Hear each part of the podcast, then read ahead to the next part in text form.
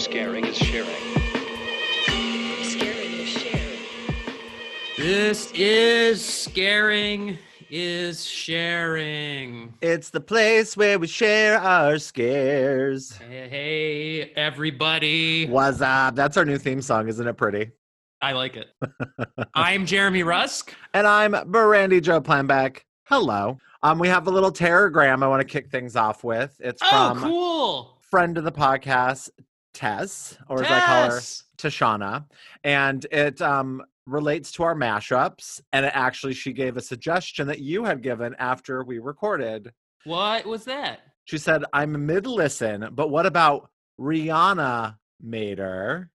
yeah. Or Slumber Party Massacre Ray Jepsen.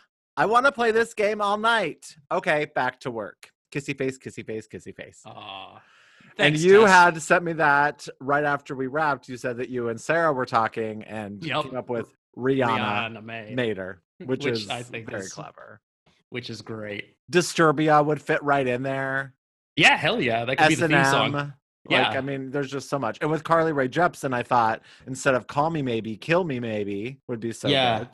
In Rihanna Mater, too, like, bitch better have my money has got to be, like, a centerpiece in there somewhere. That's why she comes back to life. Oh, okay. That's why she's reanimated. She needs that money. She needs that money. That's how I see it. Got to get that coin. It's a revenge tale. But, yeah, if you have other horror mashups you're thinking of that popped into your mind as we were playing on our side, please send them in. We would love to hear them. Yeah, I just thought of one right now, actually. A little more hardcore. We could do Cannibal Holocaust, but a death metal version, so it'd be Cannibal Corpse Holocaust. Okay. Cannibal Corpse is a death metal band, so for my death metal fans. Them, yep. That could work. There's one. That already makes too much sense, though. That's the problem. Like a little on the nose. Yeah, a little on the nose. You just take Cannibal Holocaust, and you could just put a death metal score over it, and I'm sure it'd be perfect. So. You know, I've never seen it all the way through. It was a long time ago. I think I got to like the skinning the rabbit and I was just like, yeah, I don't want to do this. I've seen bits and pieces and I've seen a few other movies from that Italian film cycle, the cannibal zombie / zombie film cycle, because some of them have both. Like there's a flick called Zombie Holocaust, which has both cannibals and zombies. I mean, aren't zombies all cannibals? Yeah, technically. But, you know, this had like they were trapped on an island. There was already cannibal like tribes people that were just living people. Okay. But then also zombies showed up because some scientist was raising zombies. So they had to contend with both. It was crazy. I guess technically a zombie is just a person who comes back to life, who's the living undead. I guess it just sort of got popularized that they like to eat people. But yes. I guess that isn't a zombie doesn't necessarily have to be a cannibal. And if you were a vegetarian and then you died and then you came back as a zombie, what would happen? Have they explored that? I have a new movie idea. Have you heard of this movie, Otto or Up with Dead People? Sounds familiar. It's like a gay zombie movie. It's really weird. I watched it a really long time ago. I remember when I used to get mail-in Netflix movies, I got it. So this was a good 15 years ago, unlike our friend Tess, who still gets mail-in Netflix movies. But it is really weird. And I remember watching the deleted scenes and there was like a zombie orgy. And it was somewhat pornographic. I remember someone had like a gash in their stomach and like one of the zombies like fucked the gash and like you saw like the penetration of it. It was so weird. It's a very odd movie and I don't think it was any good. It was very strange. I remember that also happening in Human Centipede 3. If you say so. I stopped about 10 minutes in. I was like, yeah, I don't want to do this. It was just like the same thing with Cannibal Holocaust. Like it just got in so far and I'm like, yeah, no. Yeah, there's a scene where the dude like somebody has like a wound or something and somebody else fucks it. That's all I remember from that flick. And it was set in prison, so.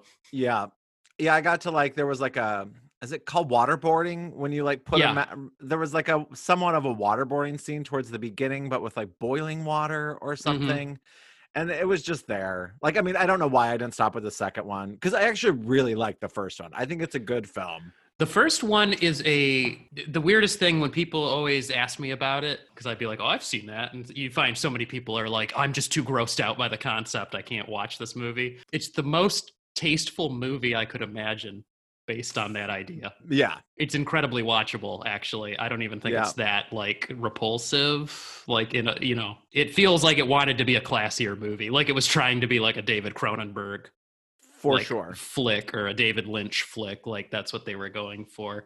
And then 2 is just heinous. Ugh, it just made me so angry. It was just so bad. Part 2 was like, apparently he decided to make the movie that everybody thought the first one was. So he's like, okay, I'll make that. And then they made a third, which was the same thing as 2, just trying to be as gross as possible. But in color. And I feel like I've talked about this before, but maybe I have, maybe I haven't. It all bleeds together. But I hate that it's in black and white. Like, it's like, I'm trying to be Schindler's List, the Schindler's List of horror movies. And it's like, you're not. No, the Schindler's List of people shitting and dying and bleeding. Yeah. And it's like, but the shit was in color. And that was just, and it's weird because I like a Serbian film. I mean, I don't love it. I'm not like, oh my God, this is such a good movie. But there's something about it that I'm intrigued by, and kind of like the first Human Centipede, like, it's classier than you would imagine knowing about it. Like, before you watch it, like, it's just glossy and not as gritty and gross. Like, I thought it was going to be like one of those August Underground type of movies. I think that's what they're called, aren't they? Yeah, those German, they're like simulated snuff films. Yes, like I thought it was gonna be like that, and it's actually like well produced and well done. I mean, yes, the content is, you know, questionable, but also it's supposed to be making a point. I don't really know that I get it. I think it's something to do with Serbia. Like, I feel like if you live there, you'd probably get it a little bit more, understand politics a little better. But still, just Human Centipede 2, I just thought was pure trash. Like, just trying so hard to be like cool and crazy and out there, and just horrible. Yeah. What's that one? Because you said August Underground. It reminds me also of, also German, Nekromantik. Oh yeah. I rented that when I was in high school. Wow. I remember they had the video covers, and I'm like, that looks like some crazy shit.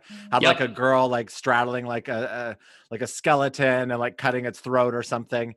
And I remember watching it, and the only thing I can somewhat remember is a girl was like having sex with a guy. I feel like there was black and white as well. That one's in color. There's segments of it. Maybe it's in black and white. I remember just little bits of it. And I remember a penis like orgasming blood. I remember that. I don't know if it was 1 or 2 because there's 2 of them. Yeah, I can't remember. And then there's also, speaking of like out there horror movies, there's also the guinea pig movies, which those are Asian, right? Yes, those are from like Japan but similar in that, like, somewhat supposed to look really realistic to the point that people like get sick watching them, sort of thing. But some of them, it's like a human mermaid. What's the since we're going down this rabbit hole here, guys, the most like sick and disturbing, have you ever seen The People Behind the Sun? No, I don't think I've ever even heard of that. That's another Japanese like extreme, I don't even know if you call it a horror film. I guess it's horror because it's supposed to be about real life, like, atrocities. It's about Unit 731, I want to say they were called. That was similar to, you know, the weight the Holocaust carries in Europe.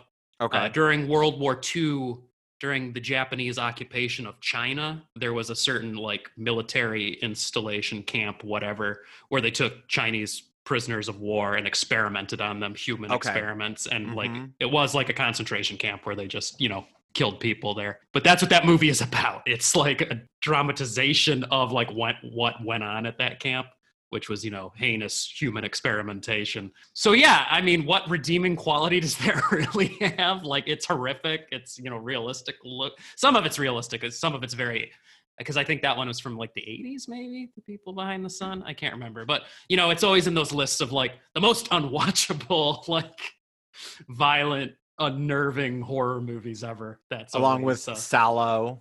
Yes. Yeah. Salo?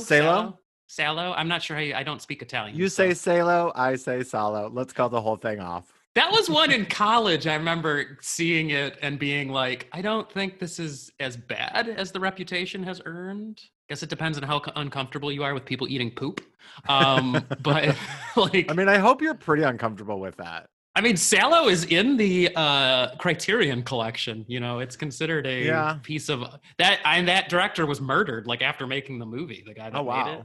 Yeah. I always get it confused with Caligula in my head because I also rented that as a high school student because it was like one of those things you could rent that was like porn, but it wasn't in the porn section, so you could get it. Speaking of Caligula, Salo, and I think Nekromantik, I saw all of those in like college and had to find them on porn sites to watch them. Like they were hosted, which makes you a little uncomfortable because you're like, people are fucking jerking off to this. You know that's what's going on with these movies, but... Oh, I did. I did to Caligula for sure. Like there was so much like real sex in that and so much peen.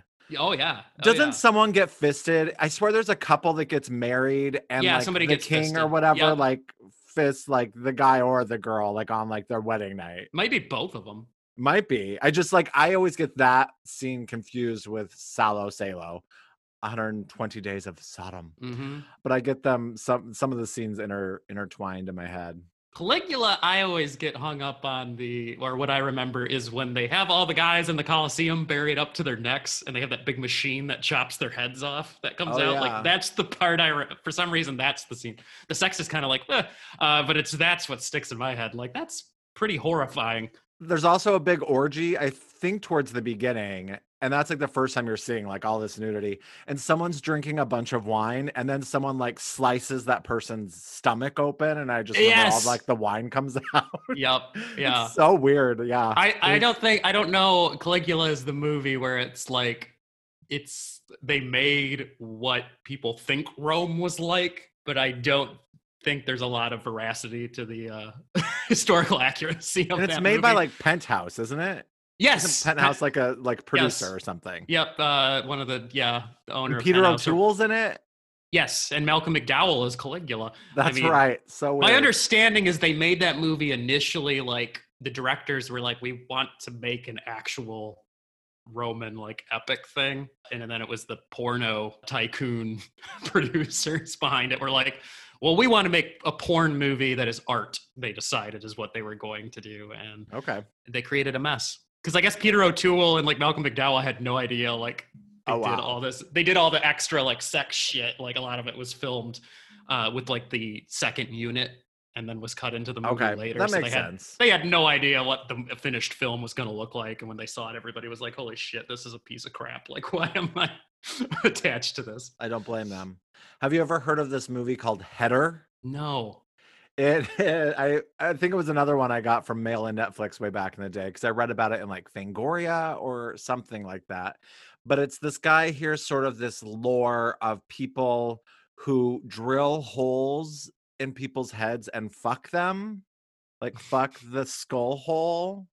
And it's called a header is like what it's called, like that the act that's called. God. So he goes about like exploring if it's real or not and like gets a little too in over his head to the point where he ultimately does it or has it done to him, one or the other. He gets it in the head. He gets it gets into his head.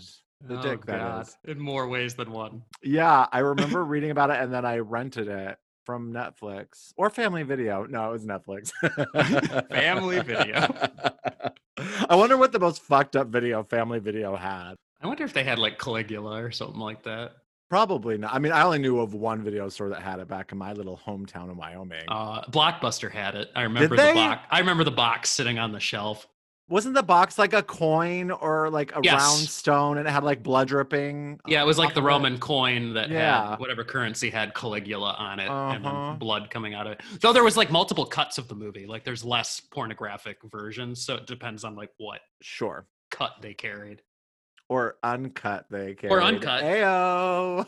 I know that's like the dream is like people are like, I'm going to edit like the version the directors actually wanted, which is supposed to be a better, I don't know. Okay. Who knows? Well, now that my day is ruined. No, I'm just kidding. I do love, I used to get on the, like back when the message boards were a thing on IMDb, which I know we've talked about. Like I used to get in these like rabbit holes of the message boards and finding like the most fucked up movies, because you'd go on to one of these movies like The Human Centipede or whatever, and inevitably someone would say like, what are the most fucked up movies you've seen? And then I would be like, what the fuck is that? And it was always so cool because you could just go to the IMDb page, check it out. IMDb message boards, that must have been where I found that there's a flick called Taxidermia. Oh, I've never heard of that. Yeah, this was a weird one, and I feel like I'm one of the only people in the world, at least the English-speaking world, that's like seen this fucking thing, because it's like a Czech movie or Czechoslovakian production. Okay. I don't remember what time period it's from, but I found it in one of those lists, like, what's the most fucked up? And it was a list that overlapped with like fucked up and unsimulated sex in the movie. Okay. Going back to our previous conversation last episode, because there is like a sex scene in there that like story says that it was for real. But it's like about different generations of this like family under, maybe it's Hungarian, I can't remember. Eastern Europe, it's from there somewhere, where like communism, like somehow a critique of, you know, the communist regime plays a part of this story, but like some of them are more, it's got like bestiality in it. Like I remember a dude fucks like a tree stump, I think, in one scene. And of course, it's a lot of weird sex, but then there's like a guy that becomes a competitive eater, like the son of, because you follow like three generations or something of this family. And like the one guy becomes a competitive eater and then eats until he's a giant. Like in the movie, it's an unrealistically, like he looks like Jabba the Hutt, but then he dies and like his cats eat him or something. It was fucking crazy. It sounds like Gummo or one of those like Harmony. Corinne? Yes. Yeah, it sounds very, like very much something along those lines. And it's called Taxidermia because like somebody gets taxidermed, like a human. Okay. In it. And it's like, it was weird. It feels like a fever dream when I try to explain this movie to people, but like it's out there. So if anyone wants to hunt down that, I'm not sure it has any redeeming artistic value in my mind, but whatever. But if you're listening and there is a truly fucked up movie you've seen that we have not talked about in this 20 minutes. Yeah, because I think we've covered them all. Write us and tell us, because we've covered quite a bit. I mean, from Harmony Korine to The Human Centipede to Salo, Cannibal Holocaust. I think we've covered quite a bit of it. So yeah, and if we've made you want to go watch these, then go to it and let us know what you think of them. I love our spontaneous conversations. It's great. But speaking of, you can write to us at scaringassharing@gmail.com. Follow us on the Insta. Shoot us. Slide into our DMs. Just get at us. Just get at us. Have you, speaking of all of this, you watched anything good or of note since last we talked? I realized last night that I had not watched anything horror related since we last spoke, because all I've been watching is MTV's Are You the One? And I, in order to explain myself, I don't watch a ton of trashy TV, but I do like some trashy TV. I don't really get into many of the MTV shows, but I tried last week or like a week and a half ago, the Netflix, like play something random for me feature. Uh-huh. And I did it like 3 times and then Are You the One started and I was immediately hooked. And I have like just gorged on like 6 seasons in like a week's time. Oh, geez. It is like every living second I have.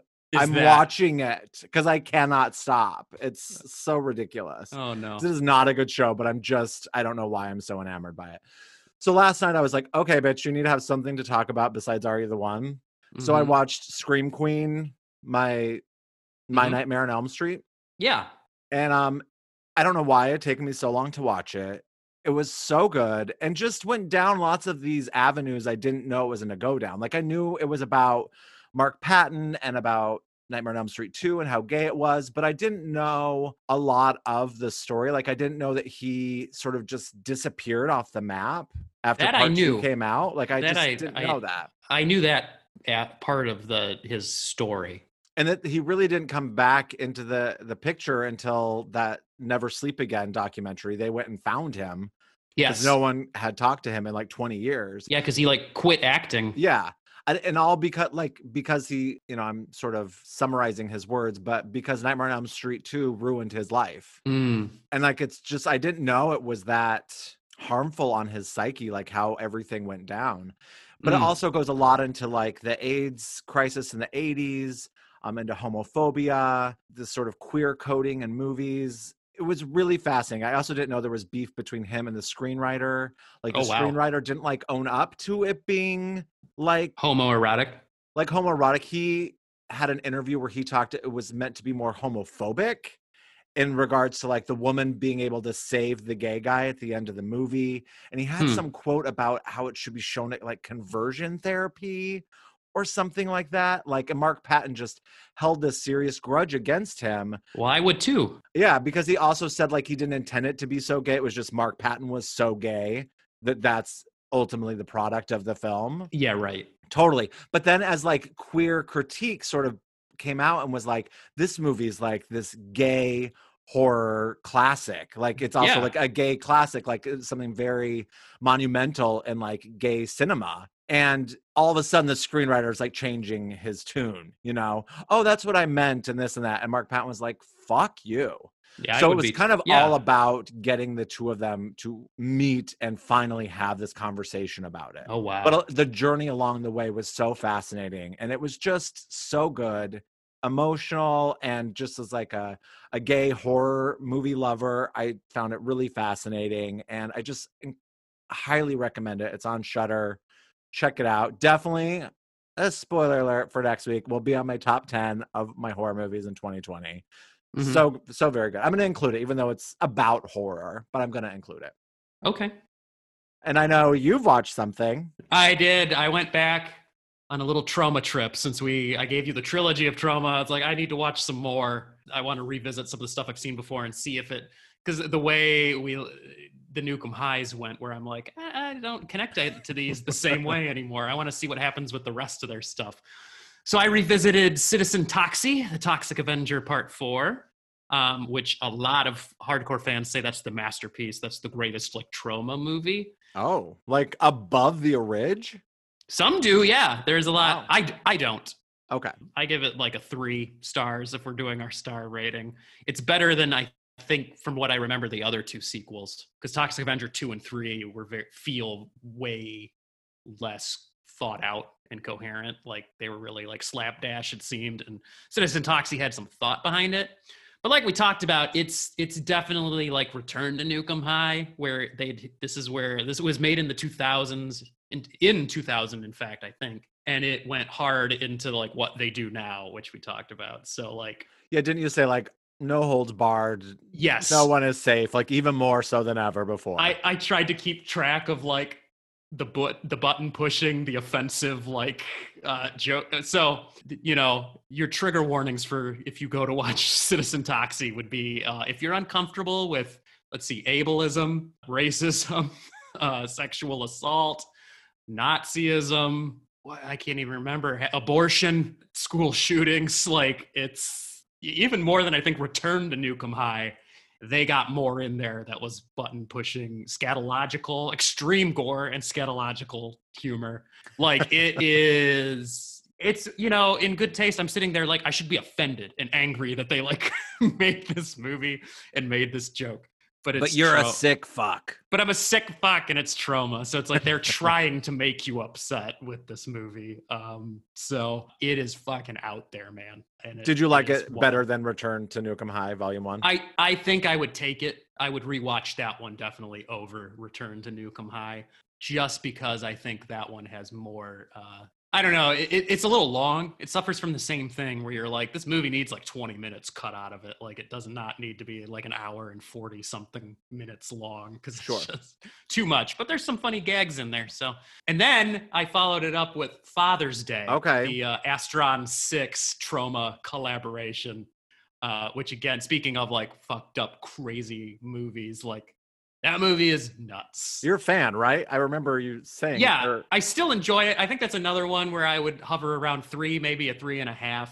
But it is, I don't know if you know anything about it or had heard of it when it came out. Like, no. Astron-6 were, I don't think they, I think they officially like dissolved. They were a Canadian, like low budget film collective, sort of like a Trauma, but in Canada. And like made up of filmmakers, actors, whatever. Like their first flick was a thing called Manborg, which was supposed to be a spoof of like RoboCop? Yeah, a little bit.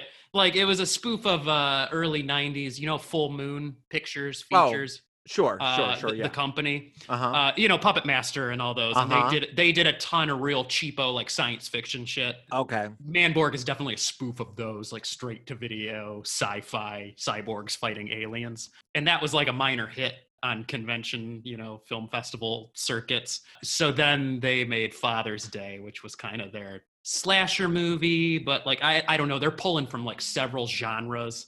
Like it's rape revenge, because like the plot is the serial killer Chris Fuckman is raping and killing dads. So like the tagline is lock up your fathers. And then it's about like it's a Catholic priest teams up with the dude who's literally named Ahab. So he's like a nod to the, you know, the Ahab concept, like Riza Leslie Vernon talks about, where his dad was killed years ago and he's out for revenge hunting Fuckman. And then there's like, you know, the gay street prostitute who's their buddy, whose dad was also murdered.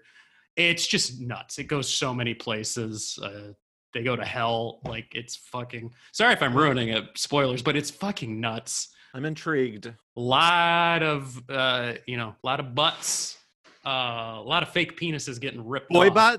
Boy butt. Yes. Some of them are old men, though. And that's okay. A lot of fake penises just getting dismembered. As we talked about before. But, like, it's another one that I'm like, it fits into trauma where you're like, this is, like, trying to push buttons and be offensive. Like, it's interesting to watch them take, like, I feel like it had to be a comment on these movies. Like, Irreversible, where it's usually, like, a beautiful woman that's subjected to this rape scene that you're like, you know, guys, I don't know what you're saying here, because you make it so like it's glamorous looking. Like a lot of the time, that's my biggest problem when they put these things in movies, is somebody's going to find this titillating. I know you're trying to say it's like a bad thing, or like you're not condoning it, but when you light it beautifully, you know, it turns it into a pornography in a way that like, I don't think you can truly convey how horrible this act really is. But it's weird to watch them do that with like a middle-aged man as the victim, but it's framed and staged in a way that looks like these other, you know, how these other movies do it, like, you know, where it's supposed to be partially like, and he rips the guy's shirt off, and usually it's a woman, and then you see the boobs and you're like, oh, that's thrown in there for the guys, even though this is this horrific thing, or this, you know, the straight guys, because it's this horrific thing though. So I feel like, I don't know where I'm going with this rambling, but it seems like they're trying to make like a comment on that. I don't know. I'm intrigued. Yeah, it's a weird, it's like nothing you've seen before. I can guarantee that. And I'm not only intrigued because of boy butts. I'm an old man butt. Like I'm just intrigued by the sort of reversal on. It is. It's totally like they're trying to turn the concept on its head, I feel, is where they were going with your rape revenge movies, with some healthy doses of nods to like the original Halloween, but it still has trauma style humor, because there's a lot of weird shit that like slapsticky stuff that happens with this. My cats are fighting. Okay, they're done now. It's got a lot of random slapsticky humor in there that like, you know, trauma has. It's just weird. It's a trip, man. Speaking of similar holidays, have you seen the Mother's Day remake? With Rebecca De Mornay? No, I have not seen the Mother's Day remake, which, of course, is a remake of a Trauma movie. I wondered if the original was Trauma. I've never seen it, but I know the cover. I can see the cover vivid as all day. Yeah, the original is Trauma.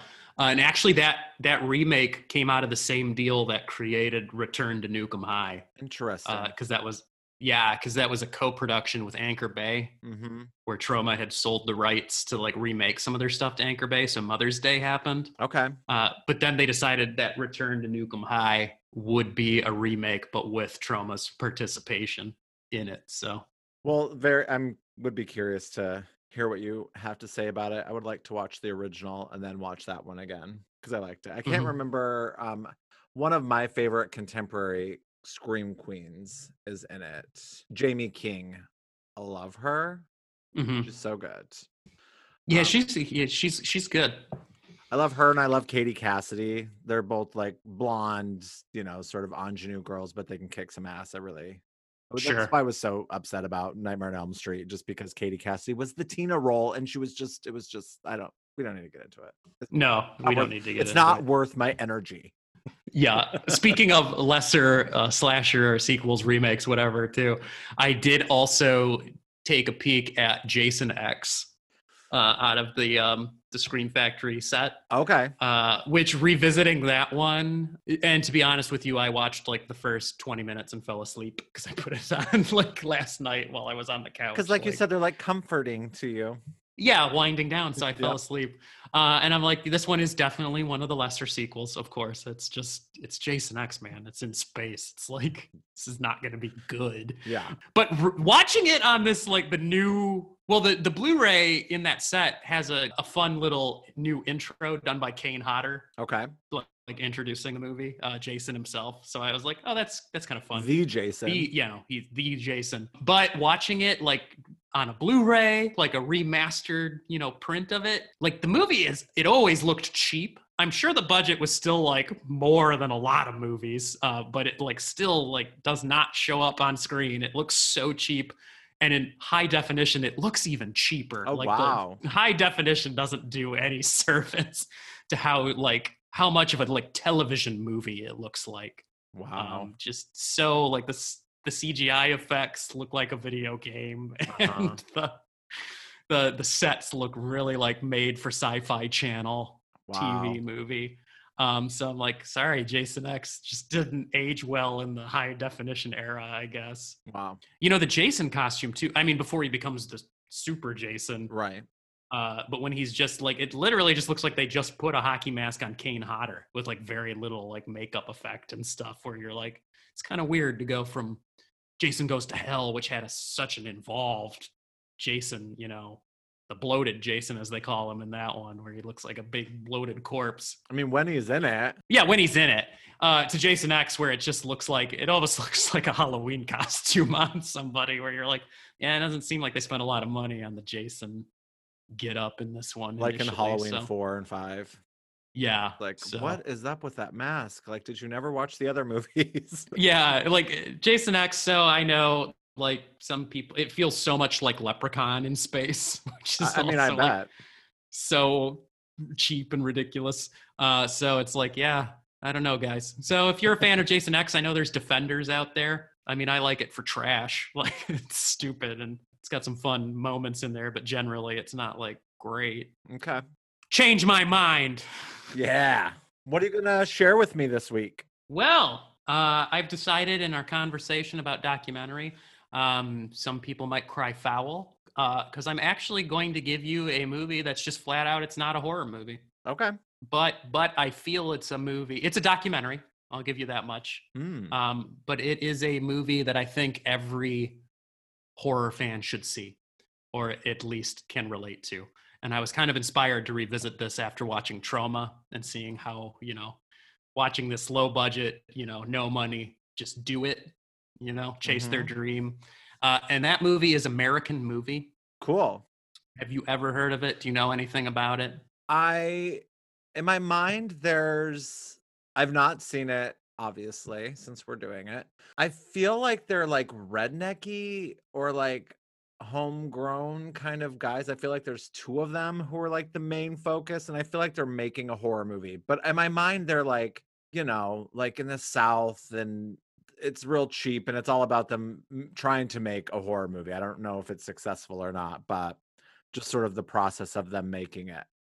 So in my mind I always think of Dale and Tucker Tucker and Dale. Oh yeah. Like that sort of look and feel. Which I do like that movie. Oh my God, it's so good. They've been toying around with us for years about a sequel. I'm like, please. I know, just make it already. Please. I love Tucker and Dale. So good. Talk about like a wonderful horror comedy. One of the best. Mm-hmm. But yeah, so guys, I'm experimenting here with it. Yeah. I think this is a film that horror fans can see and relate to. So that's why I wanted to give you this one. Yeah, no, I'm all definitely for it. Open your mind, open your heart. Because it's a very, like, to me, it's a touching movie, so. Yeah, I've definitely remember a lot of people talking very highly of it when it came out. And I don't know why I didn't see it and why I have not seen it to this day, because it's at least 10 years old, right?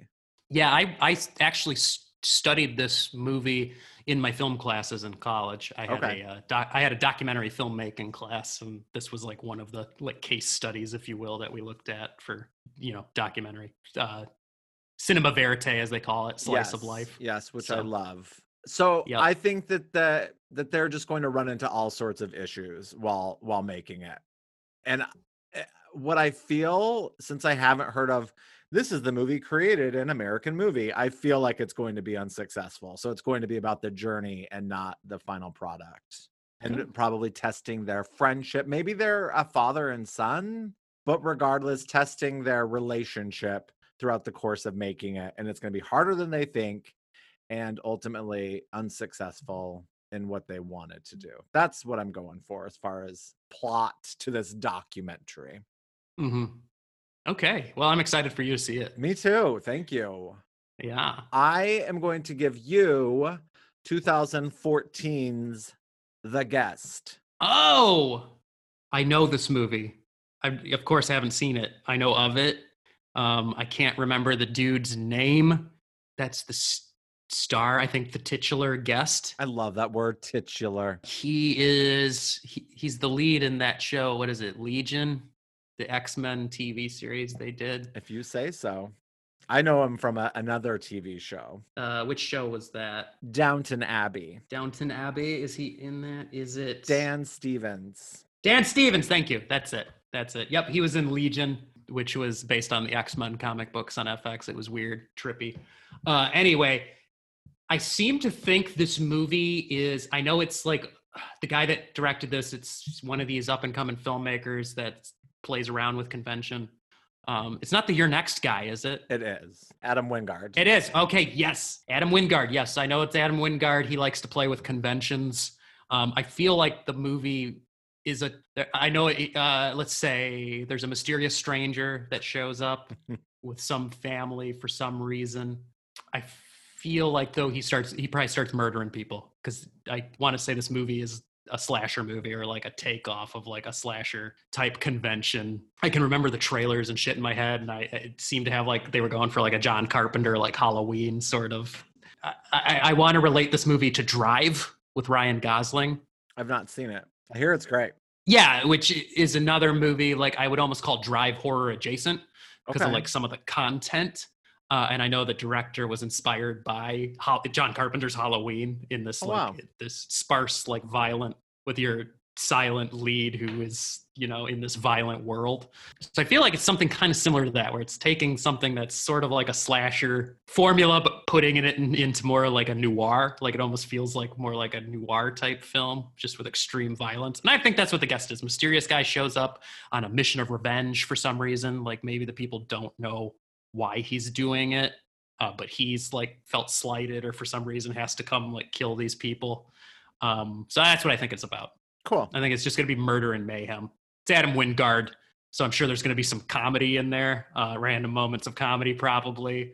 But I think it's a movie that's going to present itself as more complicated than it actually is, like he likes to do, where it's going to introduce some like character dynamics, but then it's just going to be about the murder and mayhem as it goes forward. So that's what I think. Cool. Well, I hope you like it. I hope I like it. A little all over the place, but we'll see what happens. Okay. Cool. Well, we'll be back in just a moment to talk more. Yep. See you guys in a second. Cue the music. Sid, don't you blame the movies. Movies don't create psychos. Movies make psychos more creative.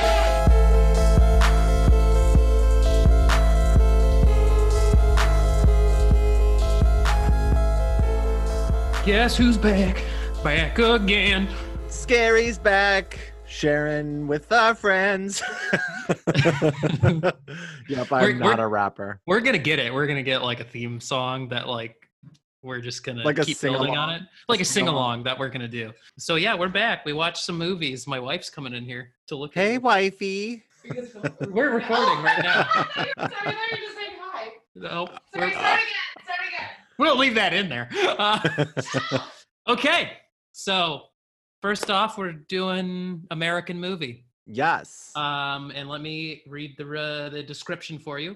And that is, American Movie is the story of filmmaker Mark Borchardt, his mission and his dream, spanning over 2 years of intense struggle with his film, his family, financial decline, and spiritual crisis. American Movie is a portrayal of ambition, obsession, excess, and one man's quest for the American dream. I have one thing to say to you. What's that? It's all right. It's okay. There's something to live for. Jesus told me. I love Uncle Bill so much. Uncle Bill. This so movie, sweet. I saw this in college and I used to quote it all the time, and I've not watched it since college. So rewatching it, I was like, oh, there's so much good shit in here. It's hard to keep track of it all. There's a lot of good lines and a lot of fun characters. I really enjoyed it. I had numerous feelings throughout, which, is mm-hmm. probably a successful sign of any film, really. Especially a documentary. Yeah. Lots of the time I felt really sad.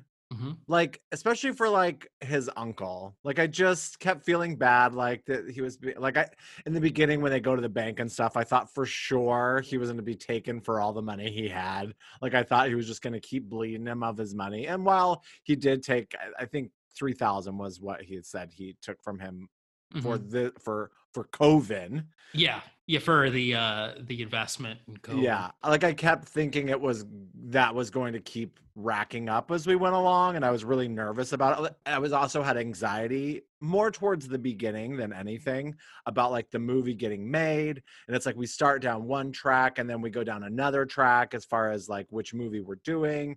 And the anxiety of it getting made was there. And then it was also sweet and funny.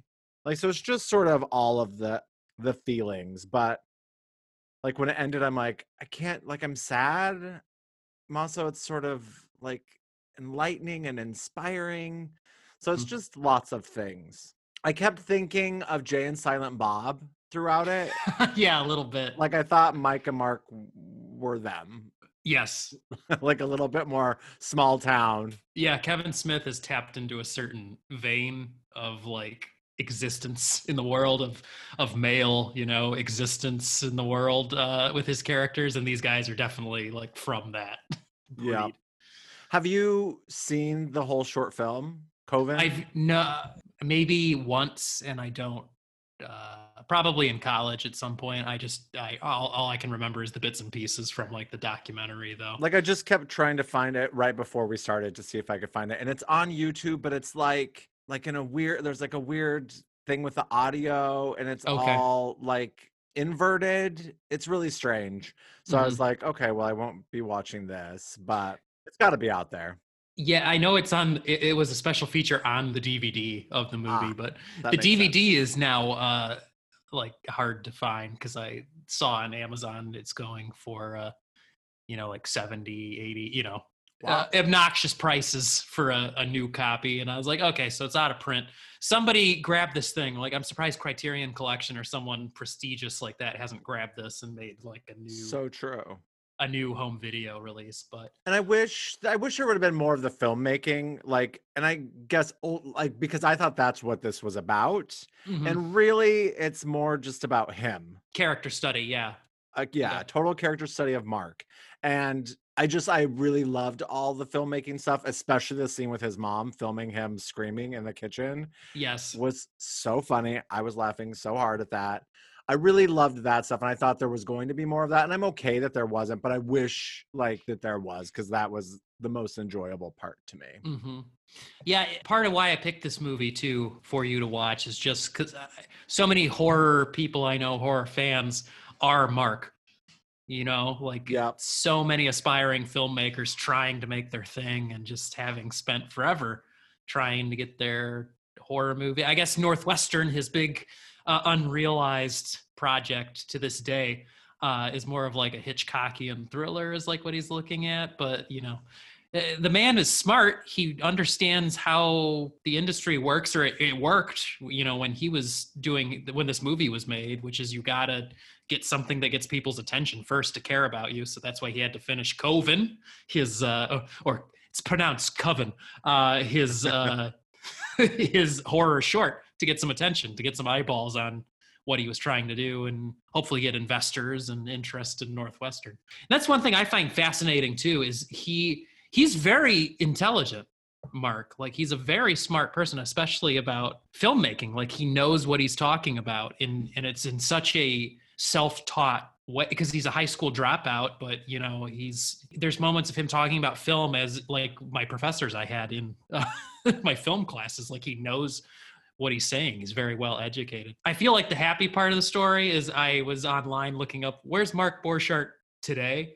And it looks like he's kind of continued to have a film career, in a sense, where I found him on some podcasts, and I guess he writes for some, like, online film publications, doing reviews and things like that. Okay. And he's made some documentaries himself too, apparently, that have been in film festivals and whatnot. So he's still doing it. He's still chasing the dream. Coming off the heels of our last episode where you were talking about the trauma books, like Make Your Own Damn Movie, that's very much this.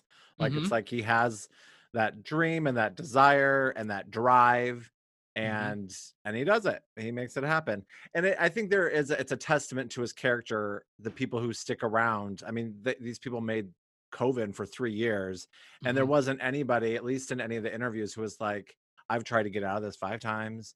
And, you know, they're obviously not in it for the money. Like, they're just in it because he's so passionate about it, and he just keeps coming back to it. That Robert guy was the funniest. I'm like, sure. Like, he almost has like an accent, like a faux British accent. I was gonna say, these actors that are in it too are really giving it their all too. So it's like, it's just inspiring all around. Everyone involved is really like gung ho to be involved in this thing. That audition in the beginning when he's like, none of them are doing it justice, and he goes in there and he's just screaming his lines. Yes. Oh my God, that audition stuff. Because in the beginning, I'm like, oh, this is what the movie is, what I thought it was, which mm-hmm. is from start to finish, the making of a movie, or from start to total disaster, the attempt at mm-hmm. making a movie.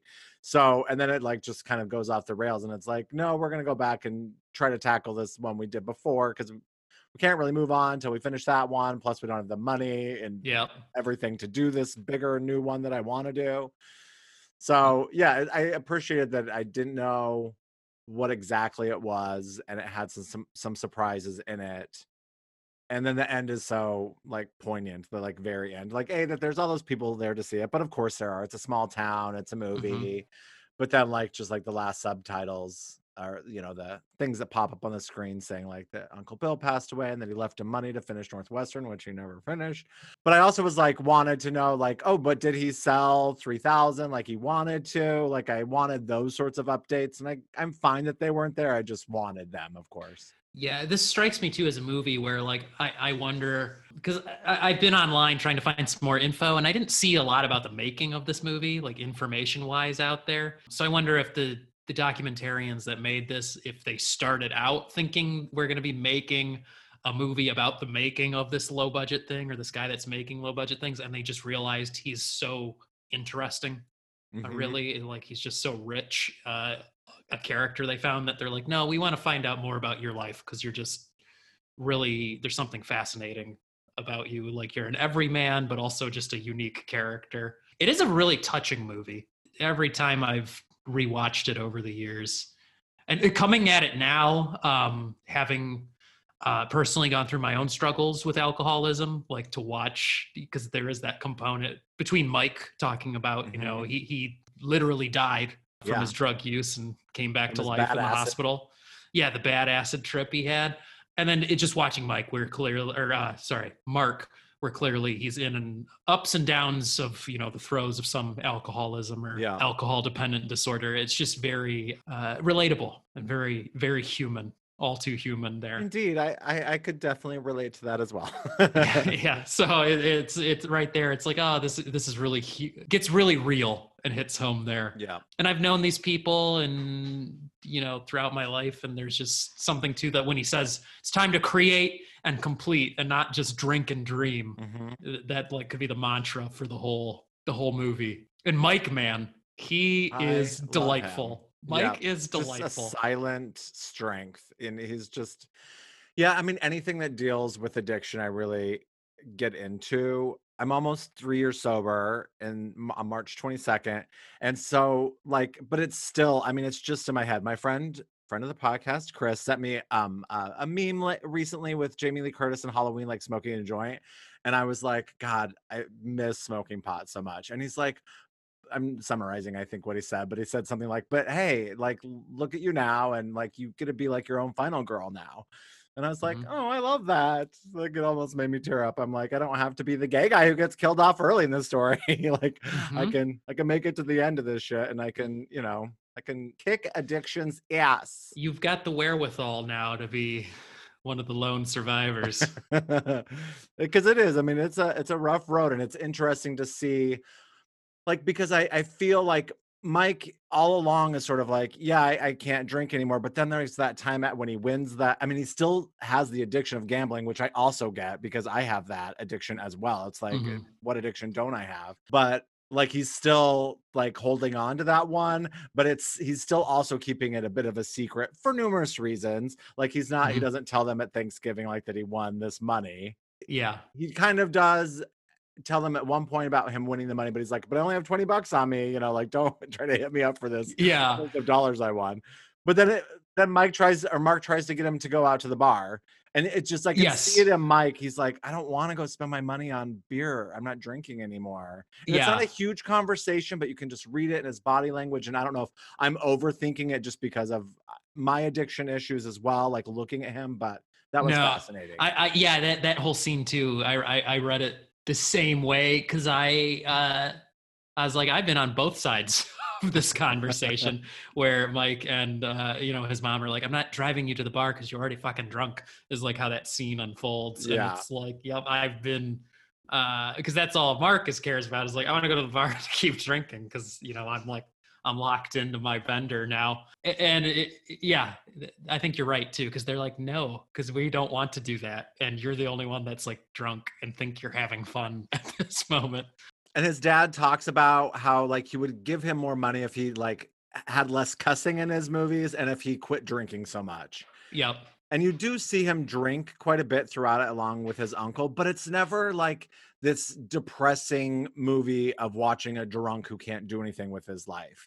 Like, he definitely has his alcohol issues, but it never becomes like something truly like ugly and like horrifying to watch. It's just there, and it's like under the surface, and it's a topic of it, but it's not like the main issue. And it's not like this, he doesn't mistreat his kids or his girlfriend, or like his relationship with his kids is really sweet. And he like takes them to like the editing studio and they all like sleep there, but it's like endearing. Like, it doesn't, he seems like a decent dad. Yeah. And he's got that moment too, with Uncle Bill, where they're at Thanksgiving. Clearly, you know, they don't show you exactly what happened, but it was after they were drinking the schnapps. And then clearly Bill must've had some kind of accident or something, because he's got to help wash him up in the bathtub. And oh, you know, I didn't think of that. I knew that they were taking a bath, but I didn't think of that. I must've missed that, but that all makes sense. Yeah. So I think that's like what happened there was, because he mentions, he's like, oh, and I'm doing his laundry, his clothes for him. So something, you know, something must have happened. Yeah. And it's like, you know, yet another, it's so relatable, because, you know, if you've had very elderly relatives, like I've been in that situation too, another like super real moment where it's like, I've lived through that moment too, like helping out in a situation like that. And it's just, this movie is just such a great slice of life of a certain existence. It's so Midwestern, because they're in Milwaukee, and I'm like, it's really not everything. And the way it looks outside for us here in the Metro Detroit area, you know, just covered in snow right now. It's not unlike their half the movie of, you know, in this movie is just how bitter cold and desolate Milwaukee, suburban Milwaukee looks. So I thought they were in Minnesota for a while because of their accents. Like, it sounded very Minnesotan. I was, and like when he talked all of a sudden about having three kids, like I thought they were like his nieces and nephews, and he's like, and these are my three kids, and I'm like, wait, what? You have three kids? Like, you're just a big kid yourself, you know? Yeah. And his girlfriend seemed like she was a good 15 years older than him, but like their relationship is sweet as well. Yeah, it's just a really touching movie, and like you said too, worrying about Uncle Bill, is he going to take advantage? I remember having that same thought, like the first time I ever saw this movie too, where you're like, what direction are these people going to go in? Like, is this going to be like, because there is a desperation to the whole thing, like the way they live. It's just desperate living, man. But no, they're decent people. As the movie unfolds, like, you see that they're, you know, like the money with Uncle Bill, it literally was, he just needed the investment. He wasn't there to take advantage of him. He was just, you know, his uncle. Clearly they had some kind of special relationship, the two of them, because they spend so much time together. And most of his family's pretty endearing. There's the one brother, though, that I'm like, what a dick. He's like, yeah, I thought he was going to grow up to be a serial killer. Or... yeah, he's like, my brother's an idiot. I thought he was going to kill people. And it's like, who's this guy? Like, what he was douche. The jerk, for sure. What a douche that brother is. Alex, I think. And then Chris was the Hooters one, who I thought was pretty with the Hooters shirt. Yeah. Yeah, the one brother must have been the one that he's like, my mom's going to go have dinner with him and have a very bland conversation about bland things. So I'm like, yeah, it's probably that guy. Yep, that tracks. Yeah, all together. Yeah, this is just, it's really a wholesome movie, like a wholesome story. Very inspiring. You know, if you want to make your thing, like, look, this guy, he's very philosophical, very zen about it too. Like, he's just you know, things go bad sometimes, but he seems to pull himself out of the fire and refocus every time. So yeah, I kept thinking if they made a movie like The Disaster Artist, where these were like played by people. Like, I kept imagining the guy who played Napoleon Dynamite as him. Oh, like, yes. He could pull him off so well. Oh, that would be really good. That was just really sweet. Like, I just could like, as soon as I saw the poster, like, it all came back to me, like, remembering seeing the poster, knowing it was about these two dudes, which is how I had that in my head, that it was kind of about, I think I said like rednecks or homegrown. I don't know that I wouldn't consider them rednecks, but they're definitely like small town sort of, you know. Salt of the earth. Yeah. Yep. And all the rest of my stuff, I mean, you pretty much know it if you know anything about the movie. That's the process of making the movie. Yeah, you pretty much nailed it. I said that it would be unsuccessful. I mean, they succeeded in half of what they were doing. Yeah. I thought it might be a father and a son, and it was really more friends and then like uncle and nephew. Yeah.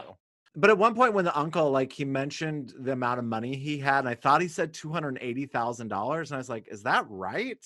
Yeah. And then when you get to the end and you find out he left him $50,000, I'm like, oh, well, that must have been it. It was, yeah. He just hoarded away his money and just never spent it, apparently, on himself. Yeah, I mean, it tracks too, because you get the sense, like, you know, he writes the songs, Uncle Bill, about that must have been his wife who's passed now or something like that. Like, clearly there's a little bit of a depression there with him that he's just kind of, for sure, just piddling his time away until he's done too, clearly. So just living in his trailer. And, yeah, Mark's like, what dreams do you have? And he's like, I don't have any fucking dreams. He's I don't have dreams anymore. I'm just gonna sit here. I'm just waiting until I die, pretty much. And it's just sweet that Mark, it's like, no, like, I mean, he has all these dreams and, you know, he really wants to make them happen. And it's interesting because just reading through the Letterboxd reviews, like, some people feel like it's like poking fun at them or mean spirited, but it's totally not. I don't think so at all. Yeah. I feel like this is very good intentioned movie. We watched this in, like I said before, a documentary film class I had in college. So that was like my first exposure. And I remember everybody in the class, we were all unanimously just like enraptured by this thing, like these people, like it was just so fascinating. And I do remember shortly after that in college, do you remember the channel G4? Yes. Wasn't it like a gaming channel? Yeah, it was ostensibly a video game channel, but they had like, they were like ahead of the curve with like nerd culture is going to blow up and rule the world. And it's like, if only they held on long enough to be part of it, like they would have become the biggest cable like network ever. But I think they were just too ahead of the curve yet. But when I was in college, they had a Halloween special on G4, which was Night of the Living Dead live with Mark and Mike hosting it. Wow. You know, however, just, you know, a handful of years off from this movie. So they still had that cult, you know, draw. And it was just them like, you know, Elvira, our Mystery Science Theater 3000 style, like hosting the movie and riffing on Night of the Living Dead. While Mark was trying to put together this like live event with a bunch of people dressed up as zombies and stuff and filming it. It was fun. I think you can find clips of it or parts of it still on YouTube. Okay. Somebody, because everything that was ever on like cable networks, somebody has thrown onto YouTube somewhere. So my other favorite part, real quick, was when Mark was, they were at the junkyard and he asked Mike, he's like, was that cathartic for you? And he's like, yeah. And he's like, do you know what cathartic means? He's like, no. But it was like he understood, yeah, even though he didn't know. Yeah, he got it. He got there. His scream when he does that one scream that they recorded is like amazing. Like, I'm like, you're such a quiet guy. And then all of a sudden, yes, this scream comes out of you. It's incredible. Like, the whole movie, he's just so quiet and soft-spoken. Like, you can tell he's clearly the kind of personality that he's not there to try and offend anybody or make any waves. Like, even when he laughs, it's just kind of like the just kind of cautious. We're like, you know, he wants to make sure you're enjoying whatever he said to before he laughs. But then that scream just comes out when he does that. It's just incredible. Like, yeah. Oh man, he's the guy you want on your side for sure. He's that really good friend that's just there for you always. Yeah. That's exactly it. Out of how many copies, video copies of Coven, do you give this? I give it 4 out of 5. 4 out of 5. That's that's exactly where I thought you would fall with this. Yeah. Where do you fall? 5. Okay. I just give this a flat out 5. This is possibly my favorite documentary.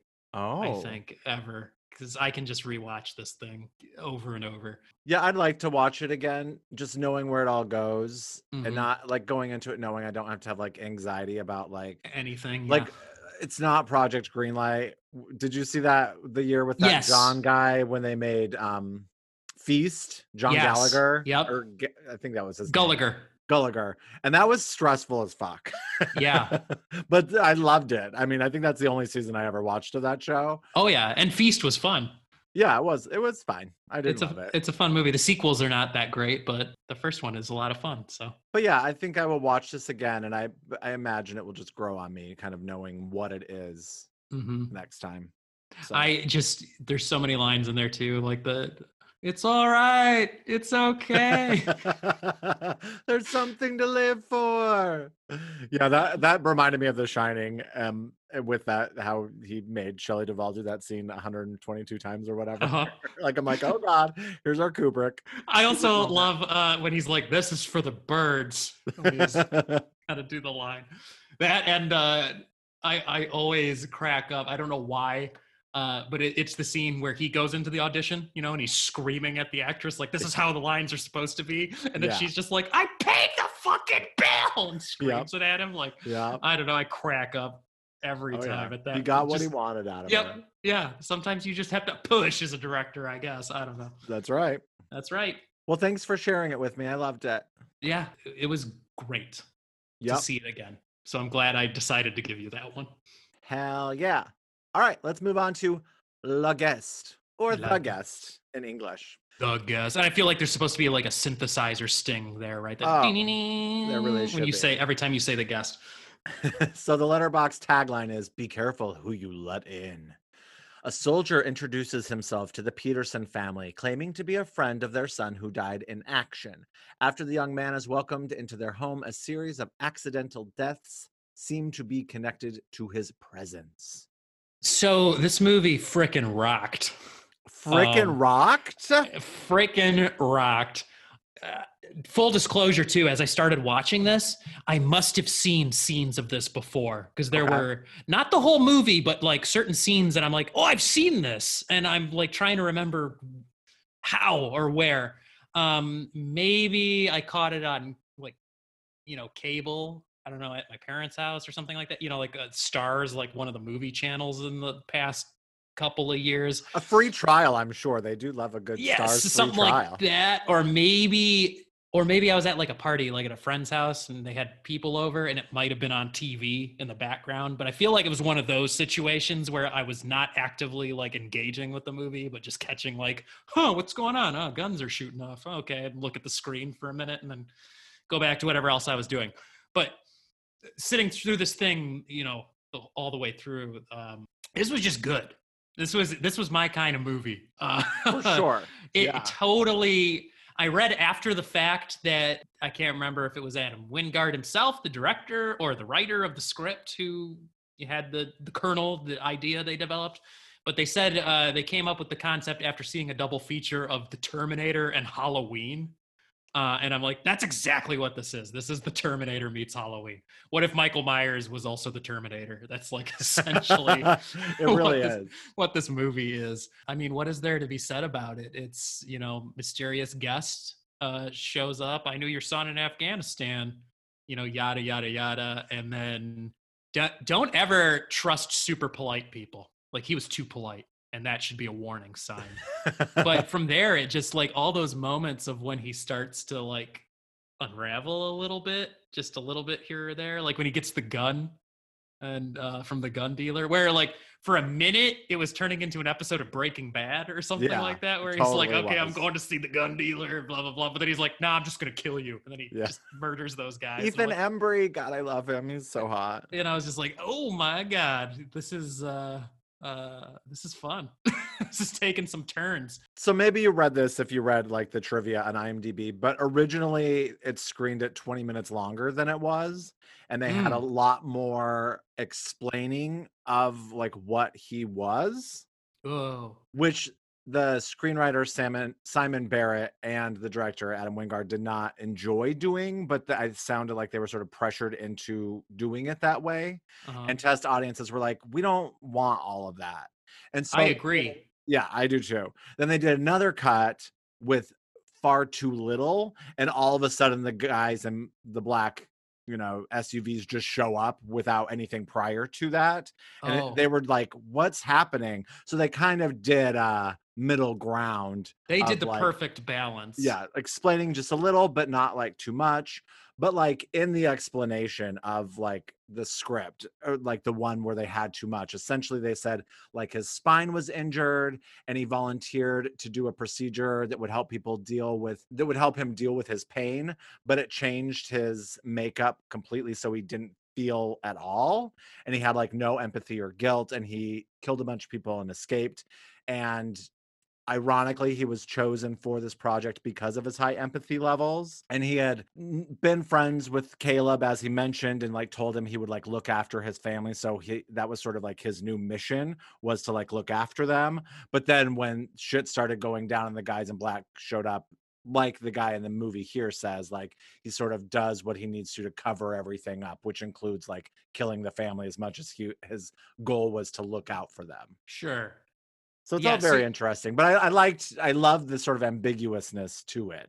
Yeah, I like that there was just enough to be like, okay, like I understand these tropes enough from similar movies where like he was supposed to be like a super soldier. They were trying to create some kind of Black Ops, like clearly these guys were in a unit where they were trying to create, you know, new killing machines, essentially, like guys that are going to complete the mission no matter the cost. And it went south like it always does, and he escaped. I do like that without that extra explanation, I feel like the way the movie is cut together now leaves, because I was wondering this too, is he even the guy? Like, is that even his name, or did he take somebody's identity? Like, I like that ambiguity because they don't explain that. There's a theory as well that he's the son, which is like disproven, but there are a lot of people who felt that was the case, that he actually was the son who went through this thing and got plastic surgery. Yeah, because they talk about the plastic surgery. Right. There's like a moment where the lead, the lead government guy is like, oh, you know, I can't remember exactly what the line is, but it's a response like, you know, this man almost like, what name is he going by now? Like kind of attitude about it, or like he told us he was this guy, and they're like, okay, that's the guy, he's using that name, where it's like, okay, maybe it's not even, this is like some other person that we don't even know who they are. And I just think the only thing that makes it seem like he is probably the guy is I feel like he comes to the family because he probably did make some sort of agreement to the now dead soldier of like, I'll look after your family, since that's like what the only reason he seems to come there is to like look after them and make sure people aren't fucking with them and that they're getting the absolute best that they can, and if anything stands in the way, he will make sure that is removed. I love that bit of advice to the teenage son when he's just like, somebody fucks with you, you just stab them. And if that doesn't work, like burn their house down with their family inside. Like, what are they going to do to you? And I'm like, okay, this is great. Like, life lessons from the psychopath is exactly. But also how later he's just like, I know you're fucked up and there's something wrong with you, but I don't care because you're my friend. Like, I'm not going to help them stop you. And I'm like, cool. Like, yeah, it's like a really fucked up version of that 80s movie, My Bodyguard, where like there's like the bullied kid and, you know, he has someone older and cooler like looking out for him. It's like the fucked up version of that. He's like, sure, you're killing people, but I don't care because it doesn't affect me. Like, what a teenager right there. Yeah, but what a lonely, sad teenager. I loved him. He was so cute, Luke. Yeah. Yeah, everybody was really good in this movie. Like the dad, of course, is like, his name's escaping me right now, but I'm like, dude from ER, you know, like he's a character actor that's in everything. He was in Seven, right? He was the guy that was stuck to the prostitute. Oh, I think you're right. Yeah, I believe that was him. But yeah, he was one of the surgeons in ER like 1 billion years ago. So, and I love Micah Monroe. I think she is so fun to watch. Mm-hmm. She's just so real, and I just love her. Like, I want to know her and be friends with her. Like, I love It Follows. I've seen it so goddamn many times, and she's just so good in it. And she was in one of those Quibi shows, which, you know, RIP Quibi. Mm-hmm. But they're all available on one of my streaming sites. I think it's called The Stranger or something. And I keep meaning to watch it, but I always forget. Yeah. But I know she's the lead in that. And it's a similar vibe, you know, sort of a thriller, psychological thriller. And I love her. I hope she does more for me. This is also a movie I loved. I was just having so much fun with it because of the Halloween theme in there too. I'm like, okay, I'm going to have to watch this next Halloween season for sure. And I was having so much fun with it. I was trying to think of like, what would I like double feature this with? So I was looking online to see like if this movie's had pairings out there that people have done. And It Follows looks to be a very popular one that people keep pairing this with. Yeah, I could see that. I saw one, I don't know if they were like a blog or like it was an actual screening somewhere, but somebody had, it was The Guest and the original Halloween 2. Together as where they were like, they're both movies that are sort of like parodies, riffs of the slasher genre about an unstoppable killing machine, like terrorizing a town. And I'm like, okay, I could see how those two would fit together. Definitely. Cause this movie too feels like this whole thing is just an ode to John Carpenter is what I thought the whole time. Is so good. I love it. It's got the music. It's as if you took like the first 3 Halloweens, because there's references to Halloween 2 and Halloween 3 in there. And Halloween 4. Like there's like the six-armed like witch. Oh, yeah. And it's like, that's in like one of the opening of Halloween 4, I think. Yeah, and then it's got the masks. That moment where he turns around and there's the silver shamrock masks. Yeah, yeah. And in the beginning, not the beginning, towards the middle when she's calling to be like, what happened to this guy? To the army information people. And she's like, oh, I found out he died in a hospital accident where the oxygen tanks lit on fire. And that's, of course, how Michael Myers dies in Halloween 2. But yeah, it's as if you took those Halloweens, threw in a dash of Escape from New York. I've not seen that. Maybe one day, perhaps. And then sprinkle in like a little bit of the attitude from They Live, because I kind of like the action gave me a little bit of a They Live vibe. It blended all together and you got this movie. That's really what this is. Like, man, it was just great. And Dan Stevens is just fantastic. So and like they only wanted him, but he was super skinny when they started and he had to like bulk up, which I guess if you pay close attention, his size fluctuates. Mm-hmm. All over the place, but they filmed like his shirtless scene like last because he wanted to get he had to, because I was like, holy shit, he must have been hitting the gym hard, man, because like I said, I'm used to him in the show Legion, where like the whole first season of that show he's in like a mental institution, and he's like just a tall lanky guy normally, so I'm like, oh wow, okay, he got in good shape for this. Actually, another movie that this I got similar vibes to, where I'm like, I would almost pair this, The Guest and then Nightcrawler, Did you ever see that one? With Jake Gyllenhaal? With Jake Gyllenhaal. No, I want to.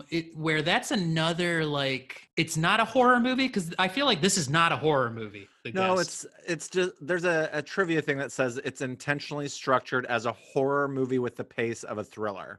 But it definitely is more of a thriller than a horror movie. But it's playing with, like, the conventions of a slasher movie, of a horror movie. Like, it is using the language. It's almost hard to explain unless you like, watch the movie, everybody.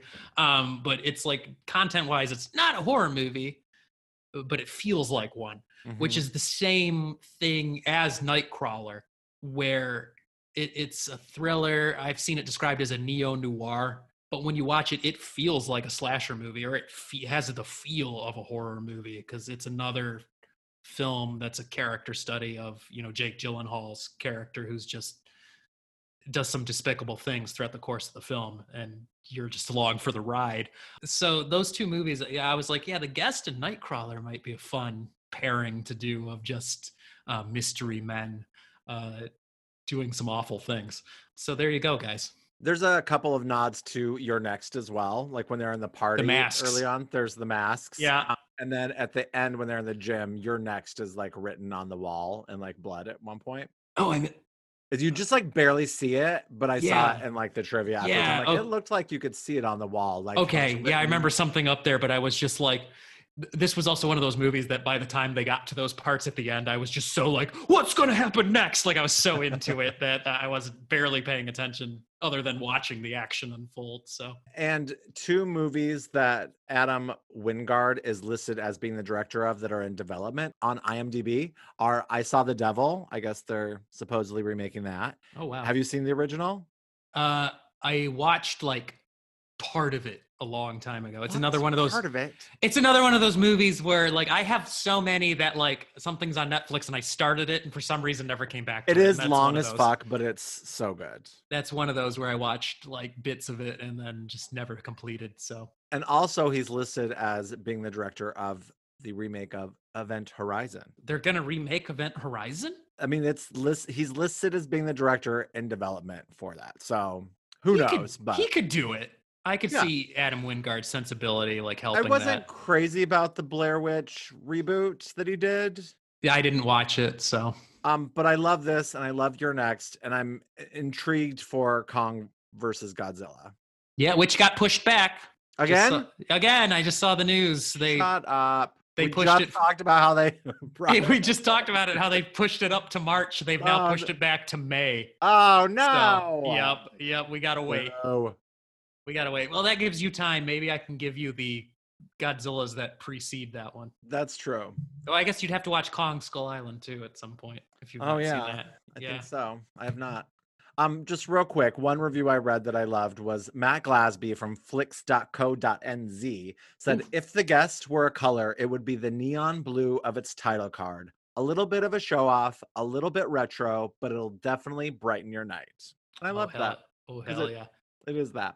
Oh, and tying back to, as we were talking about alcoholism with the prior movie, I've also been in the situation, I found it very relatable, where they're in the bar and he's like, order drinks from for those guys as girls. And it's like, well, what about the dudes? And okay, send them cosmopolitans. And I was like, the shit's about to go down. Because it's like, I've been in those situations in the bar before too.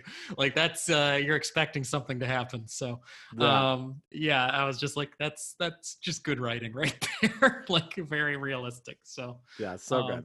Yeah. So out of how many grenades would you give this out of 5?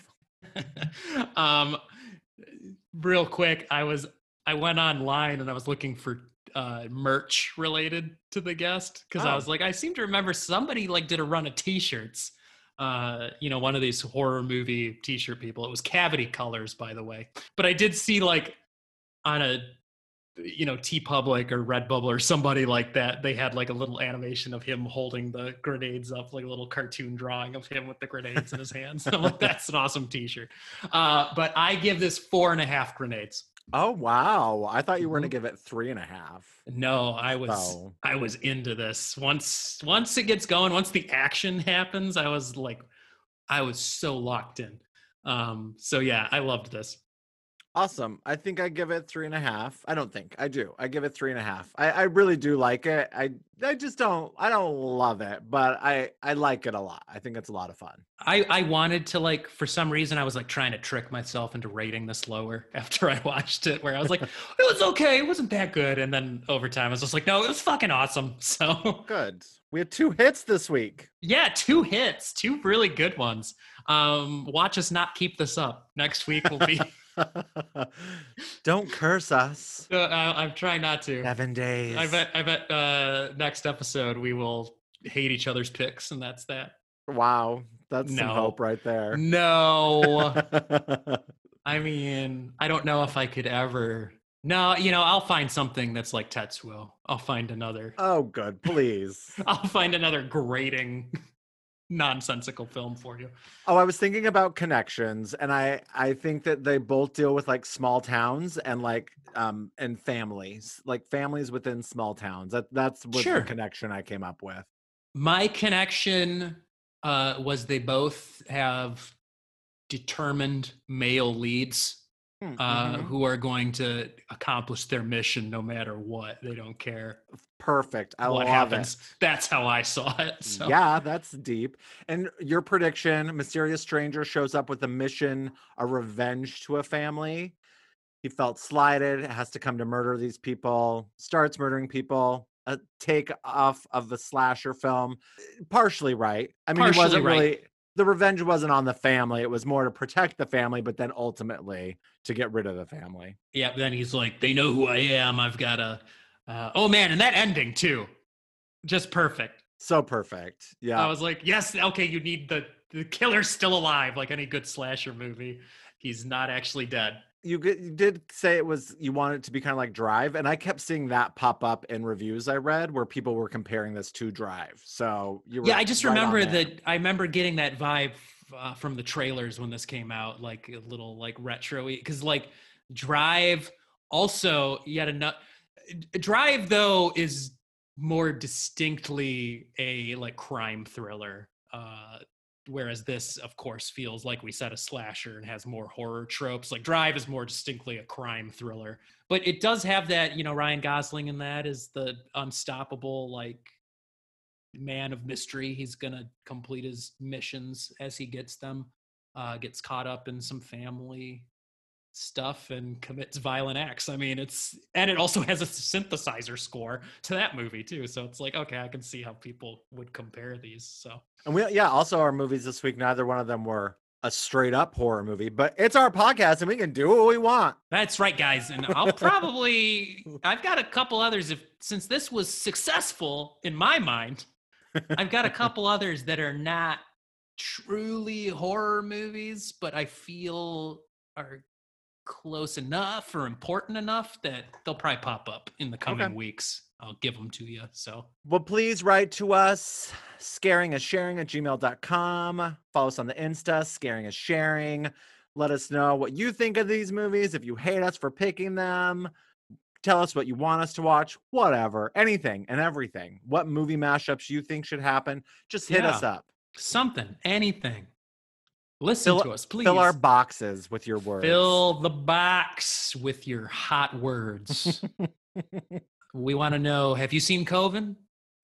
Yes, please. Have you? Where can we watch it? Would you let the guest stay at your house? You know, come on. Let us know. I definitely would, just to be clear. Fuck yeah. Come on over, please. Only if he gives me a butterfly knife. He's gonna give me butterflies in my stomach. Oh, and not a butterfly knife in my stomach. Hopefully not. You can't. Don't compromise his mission. No, you will live. Well, Jeremy, this was a blast as always. As usual, like a couple of grenade blasts. Yeah, a local diner. That's right. That's it. Sweet screams. That's we're working. Sweet screams, everyone. I want to make something happen. We gotta have. I think that's our new sign out, I guess. Sweet screams. Yep. Sweet screams to one and all. One and all. And keep sharing your scares. Because scaring is sharing. Bye. Till next time, kiddies. Scaring is sharing. Scaring is sharing. Scaring is sharing. Scaring is sharing.